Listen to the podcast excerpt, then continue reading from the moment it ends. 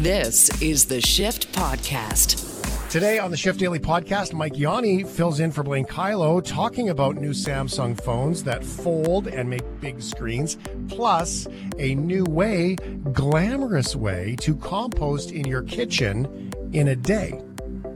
Why is nicotine so addictive? We talk smoking with Eric Donny. He's a tobacco expert and helps us understand how vaping can be better, but selling nicotine generally not good. And also, Game Showey is back. It's Canadian trivia. Ben O'Hara Byrne from A Little More Conversation joins us to battle it out. All of this and more on the Shift Daily Podcast. This is the Shift Podcast.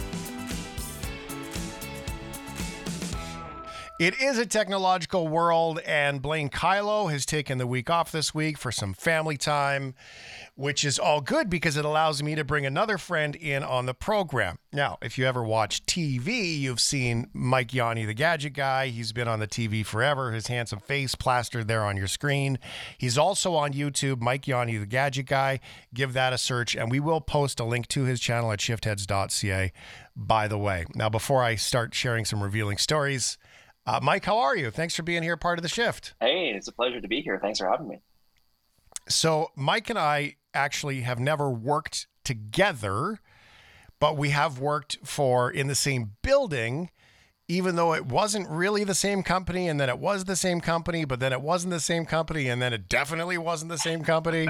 um, but we did get to see each other quite often, so it's really nice to reconnect, Mike. It is. Yeah, we used to walk by each other all the time, and the studios were right next to each other literally right next to each yeah. other. So that's kind of cool. And so you're keeping to it with the gadget things. Um, you know, plus you're you're you're all in this world of talking about the gadgets. So with Blaine being away, filling in for Blaine Kyllo, Mike Yawney, let's get into the gadgets, shall we? Sure, let's do it. Okay, you were talking about Samsung phones. We here on the shift earlier in the week, uh, Ryan has made the move from his Android and his Samsung to an iPhone. He loves the new iPhone. And I, because of my car, the app I needed to read my car, doesn't come for an iPhone. So I had to go source an Android phone. So all in one weekend, we both, although I didn't leave my iPhone, I just got like a cheapo freebie um, for the Android, but we've both made the switch. So there is some exciting new things that's coming out with Samsung. What do you got? Yeah. Okay. How do you feel about foldable phones? When I say foldable, I mean a foldable screen. Okay. My my frugal side is terrified of them yep. because I'm so afraid of the fragility. I was so excited. I think Ericsson came out with some of the first ones, right?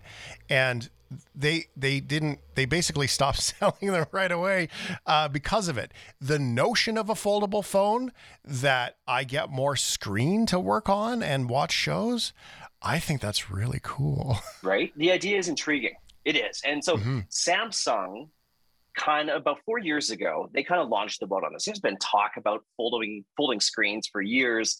So four years ago, Samsung unveiled the Galaxy S Fold and the Galaxy Z Flip. Sorry, not S. The Galaxy Z Fold, the Galaxy Z Flip. So two different styles. One opens up like a book, and the other opens up almost like a makeup compact. It's smaller and it opens yeah. up. Oh, I like that one because it was like it felt like the old flip phones, right? Like a Razr. Remember the yeah, Razr? Exactly. Yes, exactly like that. Yeah. The old Nokia's. Yeah, and, the thin and, like a Razr. And Motorola hasn't forgotten about that, by the way, because they have their own foldable screen phone. Yeah. Hello, Moto. Great marketing. Um, yeah, you know what? But when they first came out, people jumped on it because it was interesting. But some problems. Number one, super expensive. You're looking at super you know two thousand dollars for these. Uh, you have a foldable screen that they say is glass, quote unquote glass. It's not really glass. It may be a type of glass, but it's kind of like a hard plastic, right? Glass adjacent. Yeah, exactly. So there is a screen protector on that. And over the four years, of course, they made improvements, but uh, people complained that the screen protector would bubble, debris would get underneath the screen protector. So before you know it, there's dust under there. Uh, there's fingerprints, or not fingerprints. Um, uh, the screen itself, where it folds, you can see that. You can see the actual mm-hmm. fold. Mm-hmm. So certainly problems, and problems with the hinge. They've made mm-hmm. improvements over the past three years, 100%, but there's still been problems. So Samsung now announcing the fourth version of both of them. Okay. And well, okay, so one thing with my MacBook, my MacBook Air. So when I close the shell and I from all of my dirty fingers on the typing, the oil from the keys. Now the keys don't scratch the the screen because I've cleaned it. It comes off. I mean, maybe a tiny little bit, but nothing noticeable. But the oil, the dirty fingers of mine that have been all over the keys, that oil gets on the screen. I imagine that would be a similar problem you'd go through with this. There's no keys, so you don't have to worry about that same kind of. I know exactly what you're talking about. It happens to me all the time. However, I mean, our fingers get a little bit grubby throughout Oh, yeah, the day. Shane, wash greasy, your hands, right? you Right. grimy bugger. Like, so of course that's going to show, but I mean you can just wipe it off. That's not a big deal. That that wasn't the biggest problem. The biggest problem, of course, was the fact that you have a folding screen, and of course problems can you know things can happen.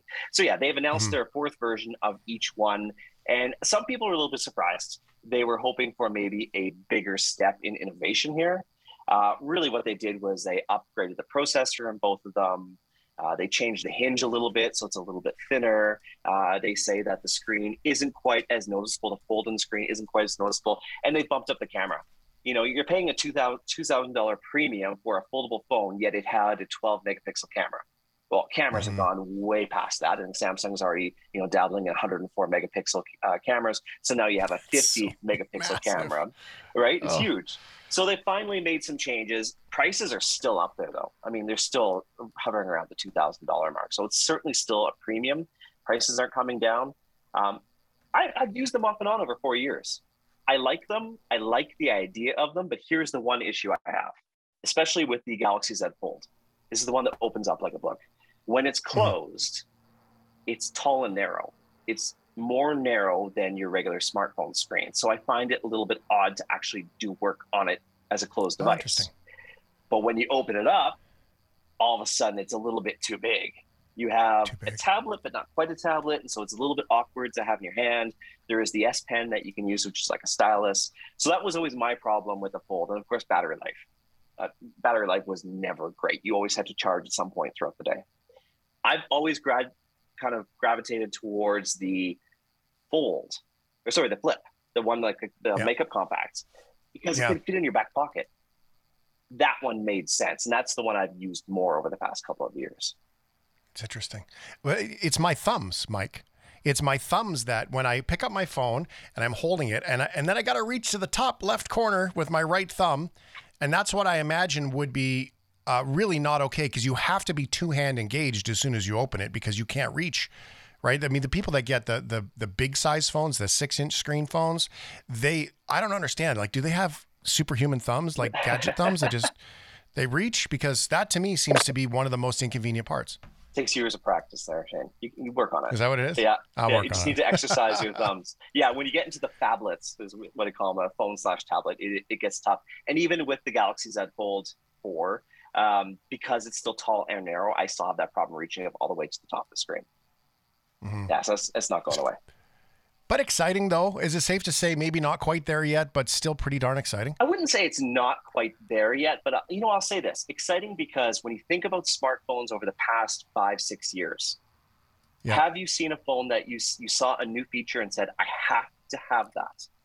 Yeah, that's it's right. mostly been new processors. So okay, You're a not little bit excited. faster, a little bit better camera, but um, let's be honest, cameras are really good right now already. What more Mhm. do you need in a camera? Mhm. So at least a foldable phone is new, it's innovative, they're trying something different. And they're not the only ones. As I mentioned earlier, uh, Motorola, they have their Razr. They had a, already a flip version with a folding screen. They're going to have another one out. Uh, there's a couple other companies also going to be releasing foldable phones this year. So, I mean, Samsung, though, is, is definitely in the lead, though. They've, they've sold quite a few of these devices. I imagine some of the gaming folks would love them too. So that's pretty fascinating to think, because then you get more screen for your Clash of Clans or whatever it is that you're doing. Yeah. Um, so I uh, love the idea. Cool stuff. I really do. I Mhm. love the idea. Do you need one? No. Of course you don't need a folding phone, but it is it is kind of cool. It is cool. Mike Yawney's filling in for Blaine Kyllo here. It's a technological world. You have another story that relates really right to the kitchen. As I have in my kitchen right now, my organics bin is full. And I hate taking it out because it's always by the time a couple days later, you know, the water's kind of seep to the bottom. It's grungy, it's gross. You take it out to the green bin, and the green bin, oh my God, it's like somebody hit a body in there. It smells so bad. And then you know, all of this stuff, right? Like it's crazy um, how bad it smells. But then we look at organics and we look at all of that stuff. It sure would be nice to be able to re. I look at all the coffee grounds I throw away that I don't use because I don't have a real garden. I just have planters. Mm-hmm.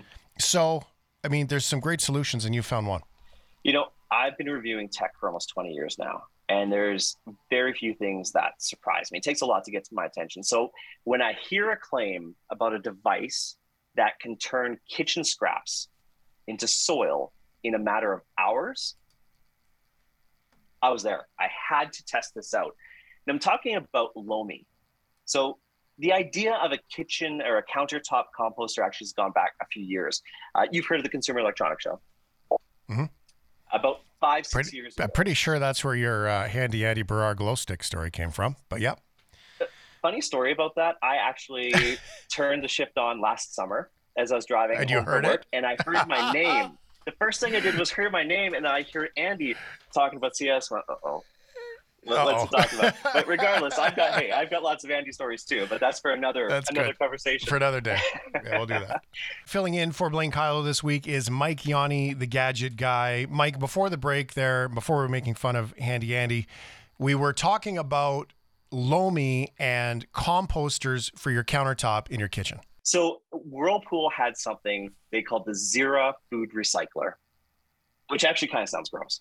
And, and in a yeah. sense, it is. It was a big bin. You put all your food in it, and they claimed that it would make it into a material that you can put in your your garden once a week. Fast forward five years, it's not for sale anymore.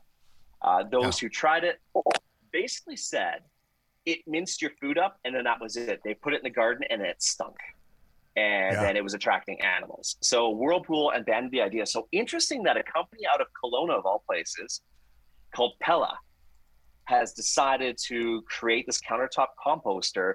It's a little bit different though. So I don't know if you've heard, have you heard of Pela before? I've uh, not Pela. I heard the Lomi name before, but no, Pela's new to me. I like that. I'm just actually googling it while you say that. Yeah. So Pella, they made headlines a few years back because they created the world's most uh, the world's first compostable smartphone case, huh. which is kind of cool. Uh, and then that they expanded cool. to compostable watch straps for your Apple Watch, and then compostable AirPod cases. Uh, they actually have some really cool stuff on their website, so yeah, check it out. Um, yeah, it is cool. And then they came out with Lomi, which is certainly definitely making headlines, and that's why I had to test it out. So I've been testing it over the last couple of months, and it's interesting. Have you seen pictures of Lomi? Yeah, it kind of looks like a pod uh, round. It actually looks like an air fryer, an old school uh, Actifry air fryer yeah. on the counter. Yeah, it. I kind of liken it almost to like an instant pot. You unlock. Oh, very you, good. You, you unlock the lid, and then you throw all your food in there. So you can throw almost anything in there, as long as it doesn't have any pits or giant seeds. But you name it, uh, dairy, meat, vegetables, coffee, it all goes in there and then you put this little compost accelerator tablet in with it and just a little bit of water like two tablespoons of water. Then you close the lid and then you start it up and away you go. You wait. So there's three modes. So first mode they call eco express. It can be done in three to five hours. And there you go. You've got your compostable material. There's another mode that takes a little bit longer five to eight hours the interesting thing about this one is it's super high heat. So you can actually use compostable packaging. So any hmm. of the cardboards and uh, bags and things like that. But the one I wow. think most of our listeners will probably relate to is called grow mode. It takes 21 hours. This is what you want to make compost. It does it at a low heat. It grinds it, it heats it, it cools it, and it keeps all those micronutrients that you can actually put in your plants. So hmm. I read it all, I started it up, and I had no idea. You know, it was an interesting review for me because I honestly had no idea what to expect. This thing sat on my counter for 21 hours, whirring away, making noises. I opened it up and I had no idea was it going to be just a bunch of sludge in the bottom? was it going to be, you know, foul? I had no idea. And I was pleasantly surprised. Opened it up, and it's almost like it's sawdust. It's dry, hmm. a little bit of moisture in there, but it's fairly dry. It doesn't smell great. I will say that. It doesn't smell horrible, but doesn't smell great. And yeah, you can put it. I actually use it for my tomato plants. and they're doing well. I've got red tomatoes already. Really? So there you go. So now we get uh, we're gonna get some Greek salad or something from Mike Yawney over this. So the idea is cool. I, I will give it that. There's definitely drawbacks to it, like everything.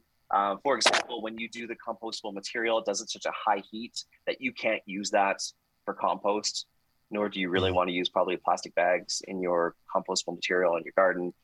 Um, enough. you can only use the what they say is Lomi approved compostable packaging.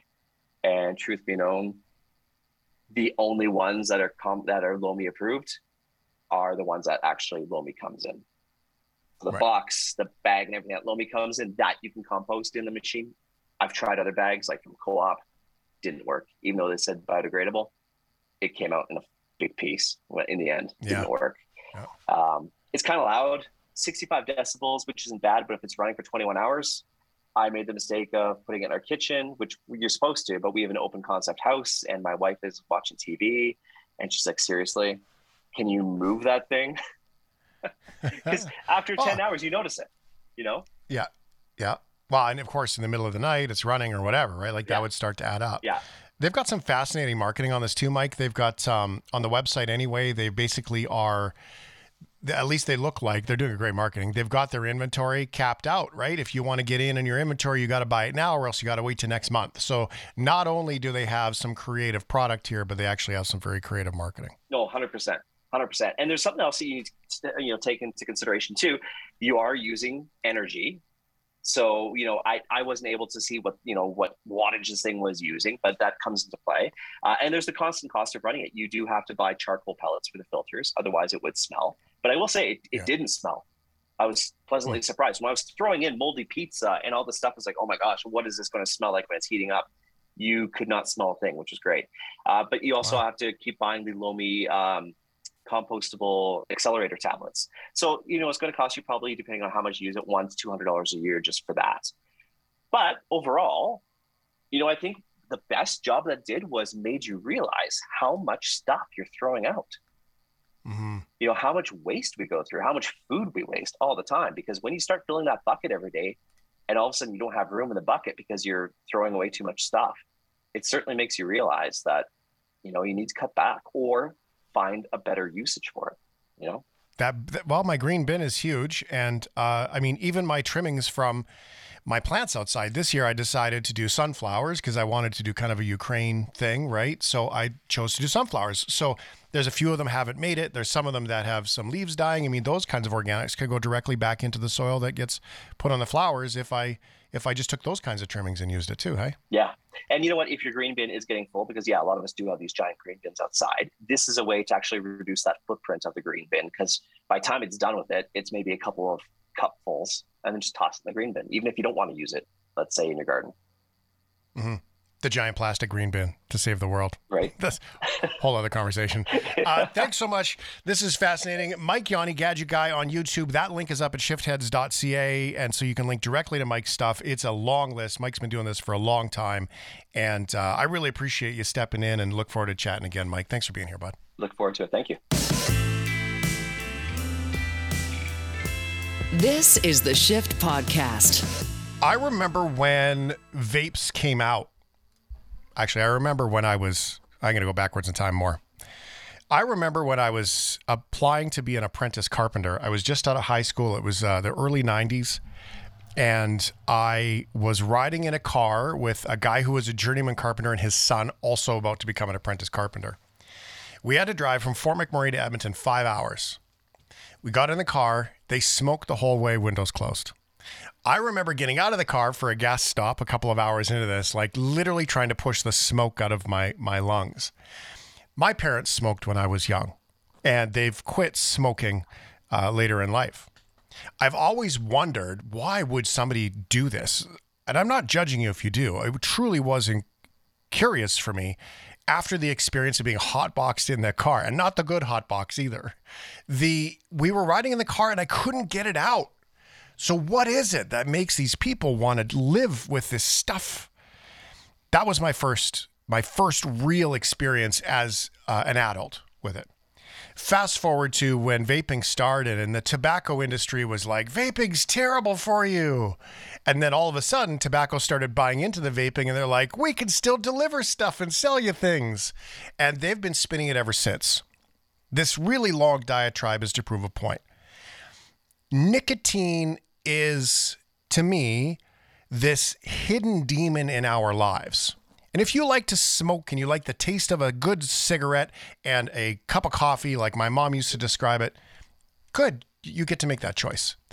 I'm not quite sure we truly understand what we're getting ourselves into, and that's what I'm hoping to accomplish today. I look forward to introducing you right now to Eric Donny. He is a tobacco expert at Wake Forest University School of Medicine. Eric, is there anything that I said in the beginning there that sounds offside to you that needs a correction?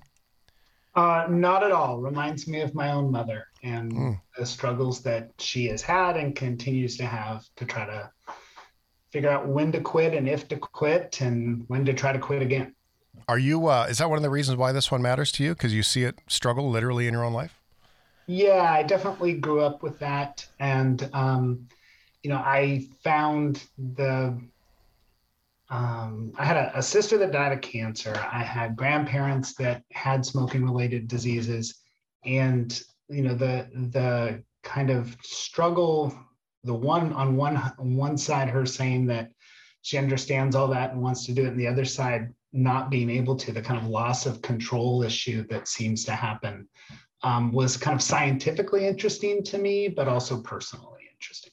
Yeah, I get that, and it is such a crossroads, right? I mean I'm not going to judge you if you want to smoke. I'm going to ask you to probably do it over there so I don't have to smell it. But aside from that, you know, I'm not going to judge you, man. Are we educated though with what we know? And you can apply the same conversation to sugar. You can apply the same conversation to hidden fats in foods and and we probably should actually look at all of those things equally. Today though, nicotine. Let's start Eric with the baseline of all the baselines. What is nicotine? Uh, so nicotine is a, a, chemical, an alkaloid that occurs naturally in tobacco and in fact other plants, but it just happens to be very concentrated in tobacco. It's it's actually there because it's a pesticide. So it's it's meant to poison or to to ward off um, insects. And um, we over many years and dec- over many centuries people have discovered that it has psychoactive properties. It gets into the brain and can do all sorts of things. Um, but it wasn't really until the beginning of the 1900s that people started to mass produce it in the form of a cigarette. Um, and so prior to that the amount of nicotine people got and used was quite different than it was once companies figured out how to manufacture and roll cigarettes in mass production. So, are we getting more nicotine faster today? Um, uh, I'm, I'm guessing if I look at food production in general, genetically modified foods is a thing. It would. This is only occurring to me now. It would be silly to not think that tobacco has not been modified genetically somewhere along the way to make it more fruitful for the tobacco companies, just like food has been? Sure. So there's lots of documents um, from internal documents from the industry that um, show that they understood that what they were selling was nicotine. So there's um, lots of great quotes you can get from insiders about how the product they were selling was in fact not just a cigarette, but it was this particular compound, nicotine. Uh-huh. And that if they controlled how much nicotine was delivered in that product, they would control sales. Um, and so, yes, um, the the plant has been selected. You there have there the product has been engineered to deliver nicotine better in forms that get to you faster and that are less aversive when you inhale um, than they would be naturally. So today's cigarette is nothing like if you went out and picked a bunch of tobacco leaves and rolled them up in a piece of paper.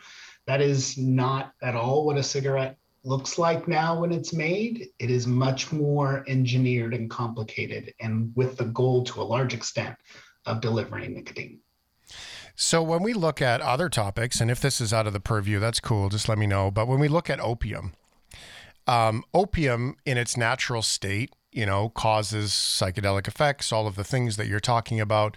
Now, in the opium trade, it gets manipulated, cut, ingredients added, everything else to a point where opiates today, you can't really trust what's in it. But if you look at some of those other cultures, the coca leaf is another great example. You know, there are cultures that they will pick and chew a coca leaf. They will, you know, they will do these things. So is are, are we is nicotine today versus true tobacco consumption of back in the day that you're speaking of is that wide disparity there and is there some merit to the tobacco leaf like there is in some cultures with the cocoa leaf and with opium and all those things like is is should we looking back in time at at a tobacco gum that's legit organic Right. I mean, certainly people, um, indigenous people um, in, the, in North America use tobacco. Um, they have used it generally um, either in, in by chewing it or by um, smoking it, but not um, often it's not been the type of tobacco plant that produces the high levels of nicotine that we use now. Um, and and so you know you raised the issue earlier. If you just looked and asked, is are we getting better at delivering nicotine? And the answer is yeah, it's pretty much optimized in a cigarette. Um, and that that level of nicotine, how fast it is, and and how reliable it is, um, is not um, the consequence of just naturally using the the plant like people did for centuries. It's very different. Okay. Well, I think that's really clear. So, um, for people who don't smoke, and I really want to make sure everybody feels included, right? I mean, this to me is the same as, you know, when some food is really rich or some chocolate is really rich, lots of sugar in your pop or whatever. I mean, these are the these are the delivery devices that are saying, "Hey, we're going to give you the things that are going to make your body want more of it." Um, you know, so it's not exclusive to just this. When we look at the tobacco, though, today, um, I think of methamphetamine. I've been watching Breaking Bad. so, um, but methamphetamine in its purest form is very different than, um, you know, the, the street drugs that many people get. Both not great for you. But to your point, it is being, when it gets delivered in its most efficient way to keep you hooked, um, there's not much of a defense to that. So, is the tobacco itself getting manipulated in such a way? Or is there an artificial nicotine that is getting inserted into the tobacco? Because I would imagine in today's world, we can have a synth nicotine that we can kind of pop in there and just make yeah. it in a lab. So, they're generally the way that nicotine levels are controlled in a cigarette is not by adding synthetic, for example, nicotine, but by manipulating the kind of um, plant that's grown, the species, the subspecies, the kind of where you pick the leaves from, um, how you take care of the plant. Those are all determinants of how much nicotine is in there. And then you can give put in other chemicals that make it easier for that nicotine to get absorbed by your body. Ah. Um, and so, um, but you raise a different issue, which is you can get nicotine both uh, from other sources than tobacco, although generally it takes so much of those other sources that it's not a very profitable path. Mm-hmm. But more um, importantly, now for vaping products, is there's a, a uh, there are now ways to make synthetic nicotine that okay. not derived from a tobacco plant, and at that point you can add as much or as little, but that has not been added to a cigarette um, that I know of to date. Yeah. Okay, so let's talk about vaping because many people have gone and said, I have made the move from tobacco, smoking tobacco to vaping because at least I'm not smoking. To me, that seems to have merits. Okay, at least you're not inhaling smoke. But the reality is is you're still consuming nicotine. What is vape juice? Does it all have nicotine? Um, and is that sort of core of your study too? Is what's going on inside the vape? Sure. Um, yes, uh, it is definitely core to what we're interested in, and I think what most researchers are. Um, the the first answer to your question about how much is in there is it like a cigarette? Um, I think the best way to think about that is there's a big range. You can have vaping products that produce very little nicotine and aren't good at giving it to people, frankly. And so if you're a smoker who switches to those products, you may not be very satisfied by it. On the flip side, you can, in theory, have vaping products that expose you to much more nicotine than a cigarette Mhm. because, you know, it's an electronic product that can be engineered a lot easier than a plant. Well, my Um, buddy Jeff, he just turns the dial, man, and up it goes. That's right. And when right. and he even said to uh, someone else, we were out golfing, and he was, you know, everyone was having drinks or whatever. There was a sort of a casual weekend warrior smoker. He said, "Can I try that?" And he's like, "Yeah, no problem. You're going to want to turn it down though, if you're new, right?" So, is that what we're talking about here? Is that kind of manipulation literally on your devices for the amount of nicotine you can get? absolutely can Wow. be on more powerful devices. It's very common. It's less common for the types of devices that kids have been using, but more Yeah. common for kind of the techies and people that are, are very into it to con- have that level of control. Okay. Why is nicotine so addictive? It's a million dollar question. Um, so I think there's a number of, of reasons. So it doesn't produce, you know, we think of addiction as being like a, a high, right? So that, you know, if you use heroin, um, you get this this euphoric effect. Um, nicotine doesn't do that, right? Um, what it tends to do is much a little bit more subtle, um, but maybe more insidious. Um, so it um, it definitely improves your attention. It increases um, parts of your brain that tell you that something good is happening, that something rewarding is going on, and that the behavior you just engaged in, that you really want to do that again. So, kind of um, helps you learn that, or you know, forces you to learn that that behavior is something that you'll want to repeat. Um, it tends to, in the short term, make other things a little bit better. Um, so, for example, if you're um, if you give uh, somebody nicotine and then something else that they might like a little bit, they tend to enjoy it a little bit more um, because of the nicotine. So it has a number of ways in which it seems to be positive. The it makes it so much into our daily lives that a lot of its addictive potential, I think, has to do with how integrated it is to people's life. Hmm. So all those effects come and go all day long with all sorts of regular activities. And so people learn, oh, when I do this, when I do that, I can expect nicotine. And then they start to crave nicotine under those conditions and so Wow. forth. Social conditioning is a powerful beast, my friend. Yeah. Um, this is this is fantastic. Uh, this is Eric, by the way. Uh, Eric Donny is a tobacco expert, and um, I mean, I get it. You want to be well social. I belong. For in my work with with words and writing, belonging is such an important thing. And all of a sudden, you're new at work. You're trying to meet people. Maybe you struggle socially. We all go through these things. These are real things. This is not isolated to weird people. This is all of us. We're all weird. So what what's your opportunity? Well, if you go have a smoke, or if you go be with the smokers, social time. Get a little break from work, get time to have a smoke, meet some new people, bum a smoke. Best way to introduce yourself to anybody, right? So it really taps into some of the most core, foundational, rooted, human I belong uh, social key, uh, cues, doesn't it? It does. And importantly, it does it not just like other behaviors you may do that, like, you know, going and golfing with your friends does that too, but it does it as a drug.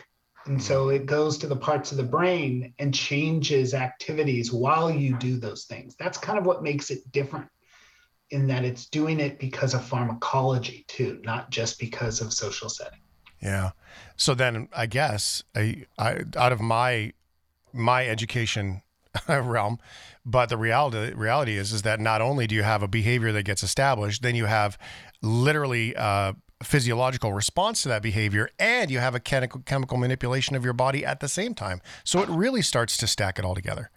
Right. Exactly. Wow. So, um, what do we need to know about tobacco, uh, nicotine, I guess? Because I'm going to call all these things the cigarettes, the vapes, whatever. I call them uh, nicotine delivery devices because that's what they are. And that's where tobacco hated vaping in the beginning because they're like, oh my God, competition. And then they just bought it all because they're like, oh, nicotine delivery. That's us. We could, we could have done that. Right. And so the same tobacco lobby companies that email me constantly saying, hey, we've got the whatever, whatever research of whatever, um, they encourage you to quit smoking and go to vaping. Margins are better, and they, by the way, they still get to deliver you nicotine. we we really need to look at all the hookah is another one. My neighbor smokes the shisha uh, in the back. Um, he's like, "Do you want to try it?" And I do. I really want to try it. But I said to him, "Is there nicotine in this?" He's like, "Yes." I'm like, "Oh, I'm good." What do we need to know about nicotine that we don't know, Eric? So I think the first thing we want to recognize. So everything we've talked about today focuses on addiction, and I think that is a really important health consequence of nicotine use, no matter what the product. So people really don't like giving up their freedom and choice and feeling addicted to something. And so that's a negative effect for them. But the other part of this that's, I think, really important is not all ways of using nicotine are equally deadly. Um, some we know are. Cigarettes, we know if you're a lifetime smoker, you have about a 50 50 chance of dying from smoking. That's, to me, that's crazy that we have a legal product that you go buy at any convenience store that yep. makes makes you want to use it for a lifetime makes the government money makes everybody money right and has a 50-50 chance of killing you on the other side we have products that are probably far less harmful they may not be harmless um, and they certainly can create an addicted addiction um, but we need to recognize that it's not just nicotine. It's not nicotine that causes most of the death and disease. That's what causes the addiction. Right. The death and disease mostly comes from cigarettes. And so we need to do everything we can to reduce that harm too. So it's getting that balance right between worrying about addiction and worrying about disease. Okay, so I have an, here's an invite for you, Eric let's you and I go skydiving. Mm-hmm. We got a 50 50 chance of our parachute opening. That means one of us statistically is not going to make it. Want to go? Absolutely not. Exactly. So why would you? so why would you do it with a cigarette, right? So that's wild. Okay, so is that the problem though? Nicotine doesn't kill you, therefore it doesn't get regulated as opposed to other things that can kill you. They get regulated, but in this particular case, uh, nicotine is the hook. Yeah, I think that the reason it's not regulated is purely historical. We had the product being sold and users all over before we started to really regulate it. Hmm. If that product came on now, I mean, you can imagine if I if I brought to market a product that I said it's really going to make people want to use it and they won't be able to stop and it's going to kill half of them but it's going to sell like wildfire. You know, it's mm-hmm. going to spread like wildfire. I'd get it would be absurd. It's going to look great so, in black and white photos. Right. Um, so the question is, when do we move away from that as a world? Right. I mean, how do we shift away and not just live in that history? I think that's the question that people, you know, need to decide. Do they want to live in that world indefinitely, um, or do we want to do, you know, take some more aggressive steps to try to move beyond that and look back at it? Now, I'm going to just ask your opinion on this question because I don't want to put you in a pickle. Um, because uh, I think it must be pretty ugly. In your opinion, what you've seen, I'm not asking you to speak against anybody because we've got to be in integrity here. The pro tobacco, pro nicotine, pro uh, vape lobby is monstrous in today's world. It is rich, it is monstrous. Does it still surprise you in your work um, how powerful that lobby is? I'm hoping for just your perspective versus I don't want you to attack anybody, so take that as you will. Yeah. Um, it doesn't surprise me. No. Um, you know, po- that sort of lobbying politics comes down to very local environments and lots of local communities look at the tobacco industry as, and I live in one, that um, as part of their local economy, as something that, if disrupted, could be difficult for small businesses. Now, I think the assumptions in that are not necessarily accurate, but I think that's people's reaction to more aggressive stances sometimes. And and so, uh, you know, um, I wish it wasn't the case, but I guess I don't find it surprising that they wield that much power. Does it give? Uh, does this give us some clues though? When we can learn about nicotine, it can help us break some of the uh, the hog tie that nicotine can have over us. I think um, yes. I, I do think that one way to move forward is to really hold companies responsible for what they say is part of their mission, which is if you if you ask major tobacco companies now, what's the future hold for them? They will say the future has nothing to do with the combusted cigarette. It has everything to do with other products that are way safer. If we hold them accountable for that, we should be forcing them to that future much faster. We can't sit around and, and take that on their word and hope that the world slowly makes its way that way. Um, because the incentives for change are not strong for them. We have to create those incentives for change. We have to shape a world that moves that industry along. So I do think we need to figure out ways. I think the industry knows it's coming eventually. It's just a matter of when. Well, it has to be. Um, we've only scratched the surface here, haven't we? Yeah. All right. Yep. Will you come back on? Can we talk about this some more? Absolutely. It was a lot of fun. Uh, Eric Donny is a tobacco expert at Wake Forest University School of Medicine. Uh, really nice to meet you, Eric. I do look forward to learning more about this. Thank you. It was great to meet you too, Shane. This is the Shift Podcast. Ben O'Hara Byrne, a little more conversation is the show before this show. If you don't listen normally, I invite you to do that. It's a fantastic program, and uh, joins us here so we can play this little game called Game Showey. Let's recap. Actually, you know what? Let's just get started, and then we'll uh, we'll get into all these things. So, um, how does it work? If you don't know Game Showey, well, let's get you started. It's time for Game Showey. It's trivia, like a game show and it's called Game Showey because we couldn't come up with anything better. Here's your host, Ryan O'Donnell. We had absolutely no clue on what to name it, but we know how to make a damn good radio show, don't we, folks? Welcome back to Game Showey. Some trivia here for you. We are going to play some very specific uh, Game Showey because not only is this a rematch of the century, because last time Ben yes. O'Hara Byrne and Shane faced off on this show. Shane pulled out a surprising victory. In your own words, hey, easy. you were not expecting I'm right here.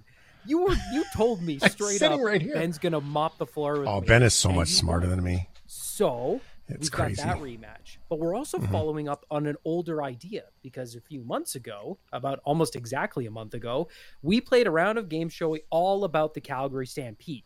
Well, yes. coming up now is the PNE and the CNE, all of the other summer festivals mm-hmm. across the country. So, our categories for today's trivia showdown are the PNE, the CNE, and summer festivals in Canada. That's music festivals, comedy, you name it.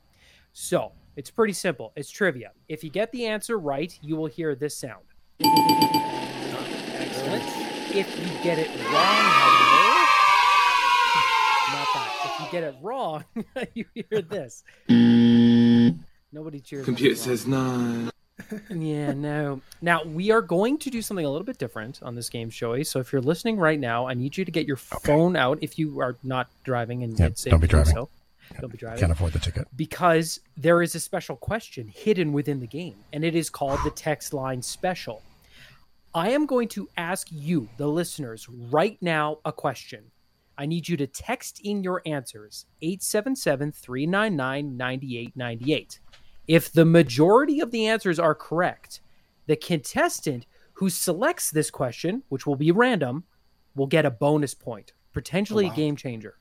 So if you get it wrong, uh, if you get it wrong, then uh. that you miss out on some big points. So I have the question ready mm-hmm. 877 399 9898. Mm-hmm. Your question is uh, I guess yeah, sure. Well, yeah, let's put the music. The question is this: What was the CNE originally called? Was it the Ontario National Exhibition, the Toronto Park Parade, the Canadian International Expo, or the Toronto Industrial Exhibition? That's right. If you are a shift head and you want to play with Game Showey, text it in now. 877-399-9898. You can help Shane, because he desperately needs it, beat Ben O'Hara Byrne on Game Showey. Again. Again. All right. Well, with that with that out of the way, I think we're ready to go now. Because Shane won, I'm going to give the first pick to Ben. Now, Ben, we are playing for tickets at the midway, so you could potentially not only win trivia but also win a cute stuffed animal. So Awesome. uh, you nice. can pick a question and a value of tickets for the question for the difficulty whenever you are right. ready. It's it's one, two, or three. Is that right? Yes, one, two, or three. Up to three tickets is the maximum. All right. Yes. Since I've been to the CNE, um, I will take the CNE for three. For three. Wow, big ticket. All right. Wow. Ah. Holy. Okay, we're home. starting off. big or go Here is your question, Ben. There are two major parades at the CNE the Mm-hmm. Warriors Day Parade for veterans and the Labor Day Parade on the day that the CNE ends. But Mm-hmm. what parade is held every single night at the end of the CNE show as it closes down? I will give you a hint. It is a type of parade that is held often around the world. Oh, there's no there's no guessing here. All right. No, there's no Uh, guessing here. It is very con- it is a very very popular parade. this is a tough oh, one. No, it is a tough one. There you go. I'm going to be um, uh, uh, a horse parade. A horse Ooh. parade. Horse Well, there are horses in the parade. I'll give you one more. I'm being I'm, I'm going to be generous because it's the first question. Oh, and Shane, don't worry, Oh, I'll help you out. God. Really? Two. Okay. Already? This this this- particular type of parade is very culturally significant. Has a specific name. It's culturally significant. Ah, you know, I'm I I- I'm not going to get it at this time of night. I Okay, apologize. all right. Significant horse parade. Move on. All right, I'm yeah, sorry. A significant horse parade. Yep. I'm, A I'm- significant I'm horse sure parade. Would have thought of it, but it's not going to come to me. I'm sorry. Okay, well, I'm sorry. A significant horse parade is incorrect. Shane, mm. you have five mm. seconds to steal. Do you know the mm. answer? I do not know the answer, so I'm going to go with like the retro car show parade. That is incorrect. The correct answer is Mardi Gras. There is a Ah, Mardi Gras parade every single night at the CNE. Uh, I should have known Okay, that. well, we're But anyway. starting off with a with a Yeah. big fat L. I'm sorry. Yeah. All right, Shane. Oh, okay. Big fat L. L. Thanks for coming, right. Ben. There you go. I'll be ducking out now. We'll see you tomorrow. Okay, we, we've got plenty of time here, Shane. What? Uh, where are we All right. going? A r- Well, I'm not for- going to be as lofty as Ben O'Hara Byrne Yeah. here, so I'm going to go with uh, since he went to CNE, I'm going to go P and E for two tickets, or as they say in the commercials, the two the tickets. peony. Okay, the beanie. Your question is this: What Canadian superstar was discovered at the PNE talent show in 1995? Was mm-hmm. it Carly Rae Jepsen, mm-hmm. Michael Bublé, mm-hmm. Ryan Gosling, or Alessia Cara? Okay, now I'm going to uh, just sort of mathematically eliminate. Alessia Carr was not discovered there. She's not from Vancouver. Uh, Ryan Gosling, you know, chased the acting thing, so no, he was not. I know who was part of discovering Carly Rae Jepsen. Just saying, I was. If we have to, I'm just going to throw that one out there. Someone who might have been a music director back in the day, and uh, so that just leaves me with Michael Bubbles. So I'm going with Buble. That's my guess.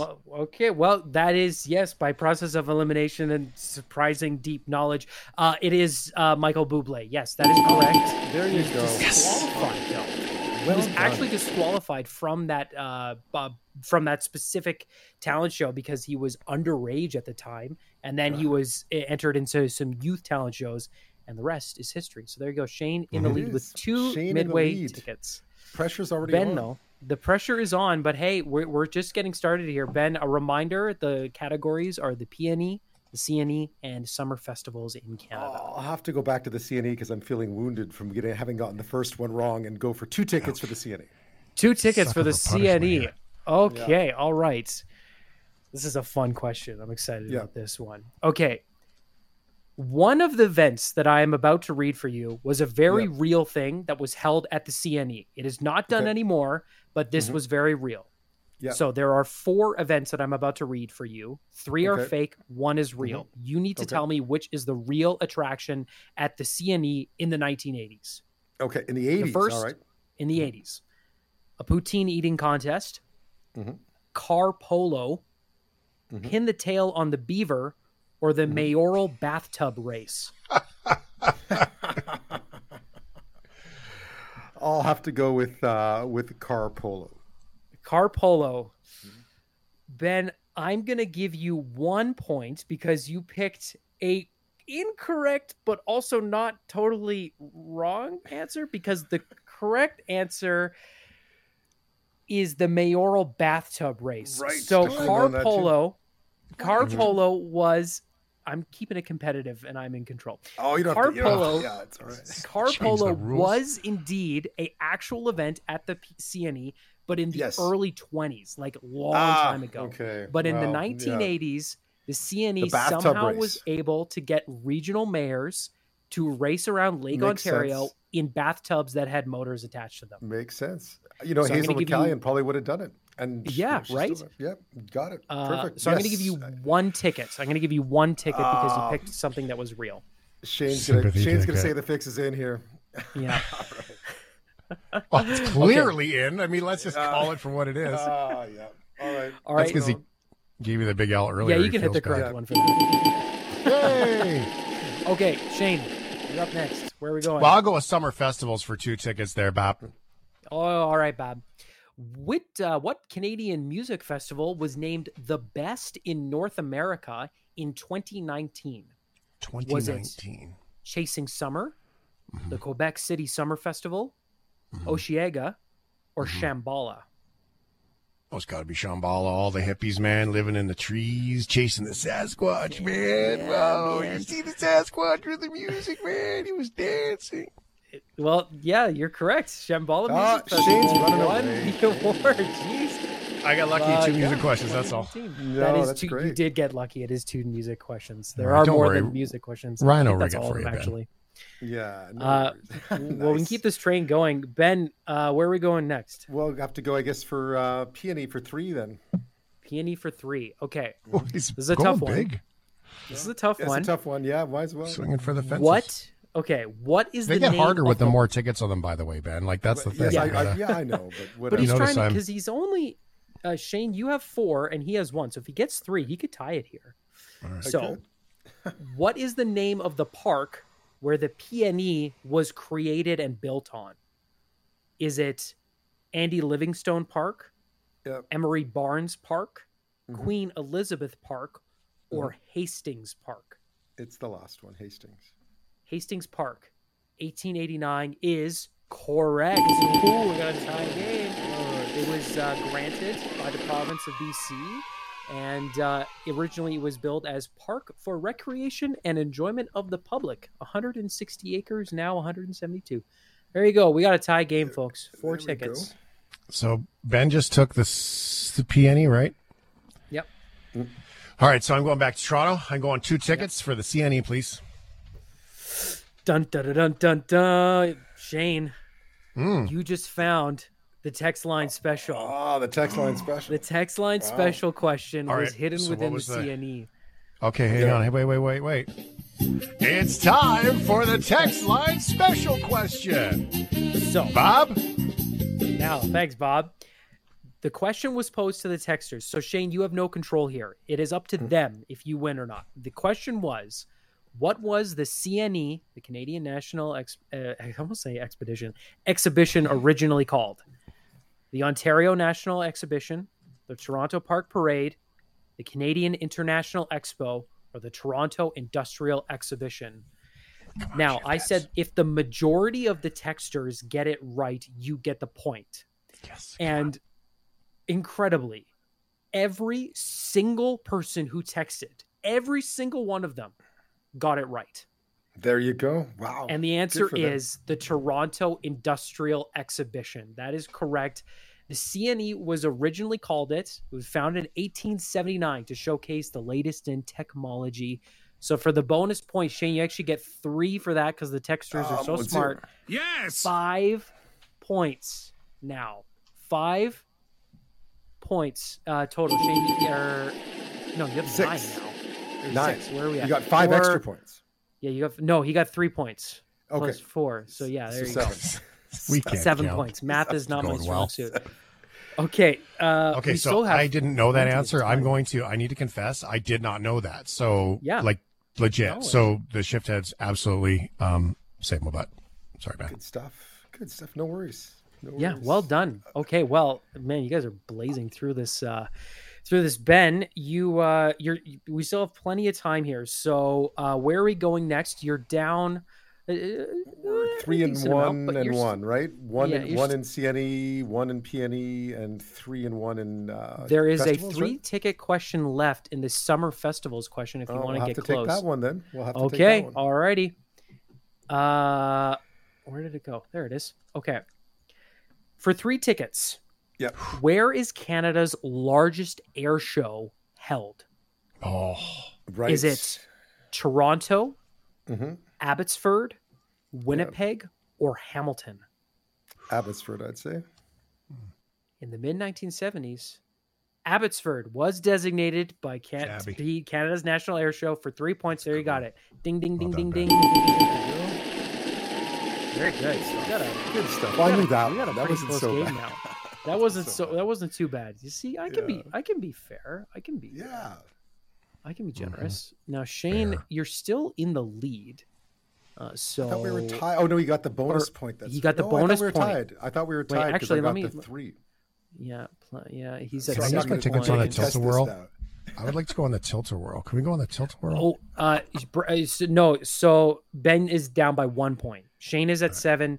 Ben is at six, which I think is actually a game show record. We are blazing Is through it? my questions here. I'm, I'm So we only ask you have- the- I, I think you gave me that bonus point, and now I'm at seven because I got two threes and a one. I, I'm not going to contest this, but we can take the bonus point away. Okay, okay. Well, I'm looking at a one, a three, and a two right now. So I love that. Shane, I will do the final calculations. All right. Shane, All right. where are we going next? You're ahead I- by one.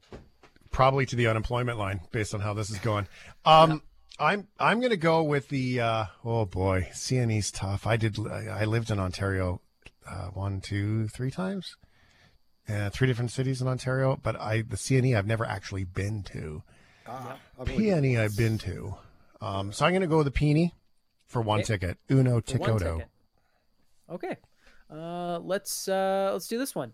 How much was admission to the PNE in 1910? Oh Was wow! it free? Wow. Was it Yeah. 10 cents, 50 cents, or $1? Free ten cents, fifty cents, or one dollar. Yeah. Well, it wouldn't have been a dollar. Like wow.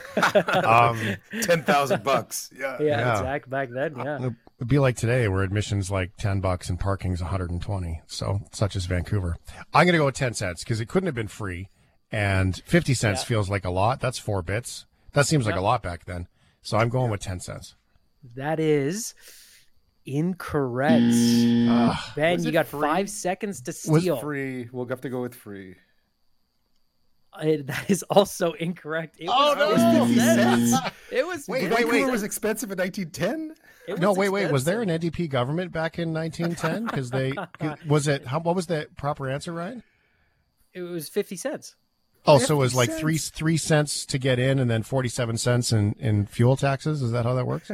No, it was expensive. Was man. it 50 cents in 1910? That seems like an awful lot of money. yeah, 1910. I'd have I to wasn't check. around. I'm curious what that is with inflation. Well, so Ben, you are still Still a point down. a Um, point down. However, there is one two-ticket question left in And the this is gonna be the last question. category, and this is Pressure's the last Veggie. question. Which or you one can is it tie in? the peony, or you can tie it in any of the other categories, and we end with a tie. Uh, uh, you know, let's see. In the peony, there's two, and there's one in the CNE, and then the and the. I'll go for the two. Why not? You go for the two. Okay. Yeah, go big or go Love home. Swing What? for the Okay. big fella. This was an Olympic gold medal first for Canada, and it happened inside the Pacific Coliseum, one of the PNE's attraction. What sport did Canada finally win a gold medal in home, uh, in at home for? Was it You would just say ice. ice? It is ice. It is ice related, obviously, because it's in the Peony Coliseum. Was it speed skating, singles figure skating, or Yeah. pairs ice dance? Uh, it would have to be pairs ice dance. S- Tessa Virtue and Scott Moir. Yes, Canada's first ever Olympic ice dance gold medal at the Pacific Coliseum. Ding, ding, ding. I watched those Olympics. Well, I got an easy one. I love that. Scott Moir is a friend of the shift, man. He's been on He a few a times. We love shift, that yeah. guy. Is he? Oh, so it's yeah, cruel and unusual. That was perfect. What a good questions. Thank you for that, Ryan. That was that was pretty challenging, man. It was 50 think- cents was to get into good. the I know P&E that's in the 19 thing we're all going to be left No, with. that can't be right. Like that number's not right. It was five cents and then forty-five percent, uh, forty-five cents I'm telling in, you, I got these statistics directly from BC. the PNE's website. I- Their I get it, but was it's their BC. 100 year. Okay, The BC cents, government's got to get their four thousand percent cut that they always do about all things. So Canada. it's always been that Uh, way. Well, 50 cents. Uh, that would be. I'm, I'm checking the inflation. are rate. you okay? So you It do would that, be- and I'm gonna. No, I don't. there- Now I'm on a coin collector's website. No, that's not what I want. That's what always happens. Thank you We'll very much for two- listening Ryan will be to back in two weeks. Showey. It's a game show in the form of trivia. Our winner, Ben O'Hara Byrne. Uh, Join him later tonight on the Corus Radio Network for a little more conversation. Don't forget, get your pet spayed or neutered. Thanks for listening to the Shift Podcast. Make sure you subscribe, rate, and review the show and share with anyone you like. Get it on Apple Podcasts, Google Podcasts, Spotify, and CuriousCast.ca.